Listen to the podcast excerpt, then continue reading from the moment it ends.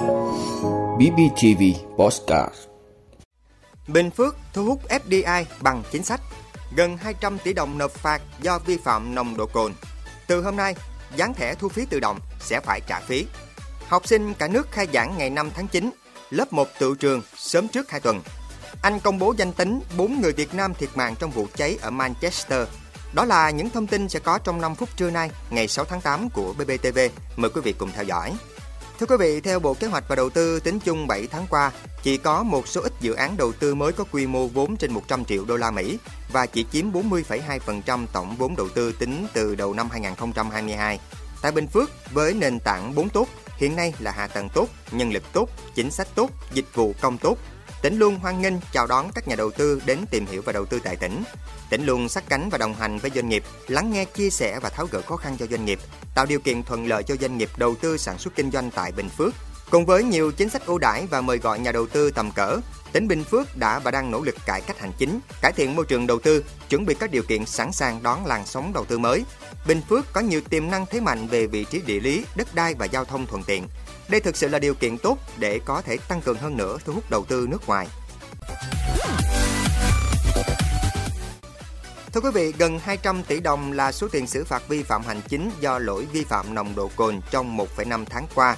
Từ khi cảnh sát giao thông mở đợt cao điểm trên toàn quốc, số trường hợp vi phạm là hơn 43.400 trường hợp. Ngoài ra, lực lượng chức năng cũng phát hiện và xử lý hơn 21.400 trường hợp vi phạm về cơ nới thùng xe, chở hàng quá khổ quá tải. Đợt cao điểm này còn kéo dài tới ngày 20 tháng 9.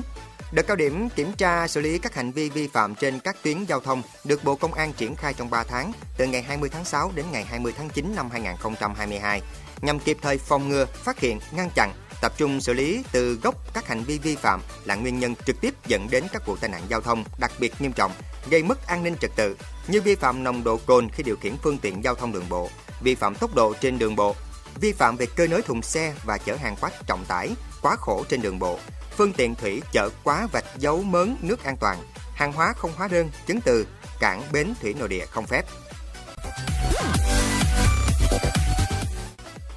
Thưa quý vị, công ty trách nhiệm hữu hạn thu phí tự động VETC đã thông báo sẽ thu phí dán thẻ từ 0 giờ ngày hôm nay 6 tháng 8. Theo thông báo từ VETC, từ ngày 6 tháng 8 trở đi, khách hàng sẽ phải trả 120.000 đồng một xe khi dán thẻ VATC, áp dụng với tất cả phương tiện dán mới hoặc thay thẻ dán lại. Việc thu phí sẽ được trừ qua tài khoản giao thông của khách hàng, áp dụng cho cả dán lại từ lần thứ hai trở đi. Trước đó, công ty cung cấp dán thẻ thu phí tự động còn lại là eBass cũng đã ngưng dán thẻ miễn phí cho khách hàng từ ngày 25 tháng 7. Công ty này cũng áp dụng mức phí là 120.000 đồng cho khách hàng có nhu cầu dán thẻ không dừng eBass, áp dụng với cả phương tiện dán và kích hoạt mới cũng như dán lại. Như vậy, kể từ ngày hôm nay, chủ xe dán thẻ ETC của bất kỳ đơn vị cung cấp nào cũng đều phải trả phí, không còn được miễn phí lần đầu như trước đó.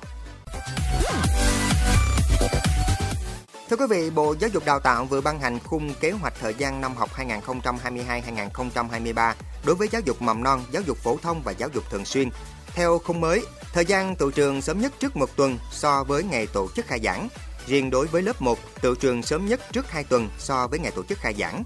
Tổ chức khai giảng vào ngày 5 tháng 9 năm 2022.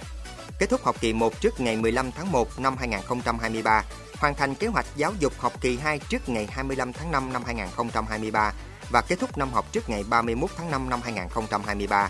Xét công nhận hoàn thành chương trình tiểu học và xét công nhận tốt nghiệp trung học cơ sở trước ngày 30 tháng 6, hoàn thành tuyển sinh các lớp đầu cấp trước ngày 31 tháng 7, thi tốt nghiệp trung học phổ thông và các kỳ thi cấp quốc gia theo hướng dẫn của Bộ Giáo dục Đào tạo. Về nguyên tắc xây dựng kế hoạch thời gian năm học của các địa phương, theo Bộ Giáo dục Đào tạo, kế hoạch thời gian năm học của địa phương phải bảo đảm số tuần thực học. Cụ thể, đối với giáo dục mầm non, giáo dục phổ thông có 35 tuần thực học Học kỳ 1 có 18 tuần, học kỳ 2 có 17 tuần. Đối với giáo dục thường xuyên, thực hiện chương trình giáo dục trung học cơ sở và trung học phổ thông.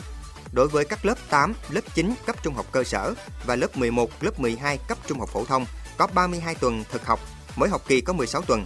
Đối với các lớp 6, 7 cấp trung học cơ sở và lớp 10 cấp trung học phổ thông có 35 tuần thực học, học kỳ 1 có 18 tuần, học kỳ 2 có 17 tuần. Thưa quý vị, cảnh sát Anh vừa công bố danh tính 4 người Việt nghi là những nạn nhân đã thiệt mạng trong vụ cháy nhà máy Bismarck House. Vụ hỏa hoạn xảy ra ở nhà máy bị bỏ hoang này xảy ra vào ngày 7 tháng 5 và lực lượng cứu hỏa đã phải mất 4 ngày để dập tắt đám cháy.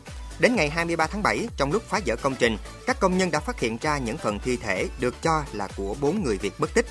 Tính đến hiện tại, cảnh sát Greater Manchester đã tìm thấy 3 thi thể bên trong nhà máy Bismarck House Mill. Các nạn nhân Việt được cho là ở bên trong nhà máy Bismarck House Mill khi vụ hỏa hoạn xảy ra, gồm có Chu Văn Cường 39 tuổi, Nguyễn Văn Ước 31 tuổi, Nguyễn Văn Dương 29 tuổi và Lê Thanh Nam 21 tuổi. Theo thanh tra cao cấp Lewis Howes, trưởng bộ phận xác định danh tính nạn nhân của Sở Cảnh sát Greater Manchester, các thanh tra viên đã liên hệ trực tiếp với thân nhân những người Việt mất tích, đồng thời sẵn sàng hỗ trợ những ai bị ảnh hưởng. Sở Cảnh sát Greater Manchester vẫn đang tiến hành điều tra nguyên nhân dẫn đến vụ cháy ở Bismarck House Mill, bao gồm cả việc vì sao các nạn nhân xuất hiện bên trong nhà máy vào thời điểm đám cháy xảy ra. Trước đó, trong thông cáo ngày 27 tháng 7, Bộ Ngoại giao cho biết Đại sứ quán Việt Nam tại Anh đã làm việc với cảnh sát Greater Manchester về quy trình và biện pháp hỗ trợ xác minh nhân thân, quốc tịch nạn nhân, đồng thời liên hệ với các đầu mối trong cộng đồng người Việt ở sở tại để nắm thông tin về những công dân Việt Nam nghi mất tích gần đây. Vị đã luôn ủng hộ các chương trình của Đài Phát thanh truyền hình và báo Bình Phước. Nếu có nhu cầu đăng thông tin quảng cáo ra vặt, quý khách hàng vui lòng liên hệ phòng dịch vụ quảng cáo phát hành số điện thoại 02713 887065. BBTV, vì bạn, mỗi ngày.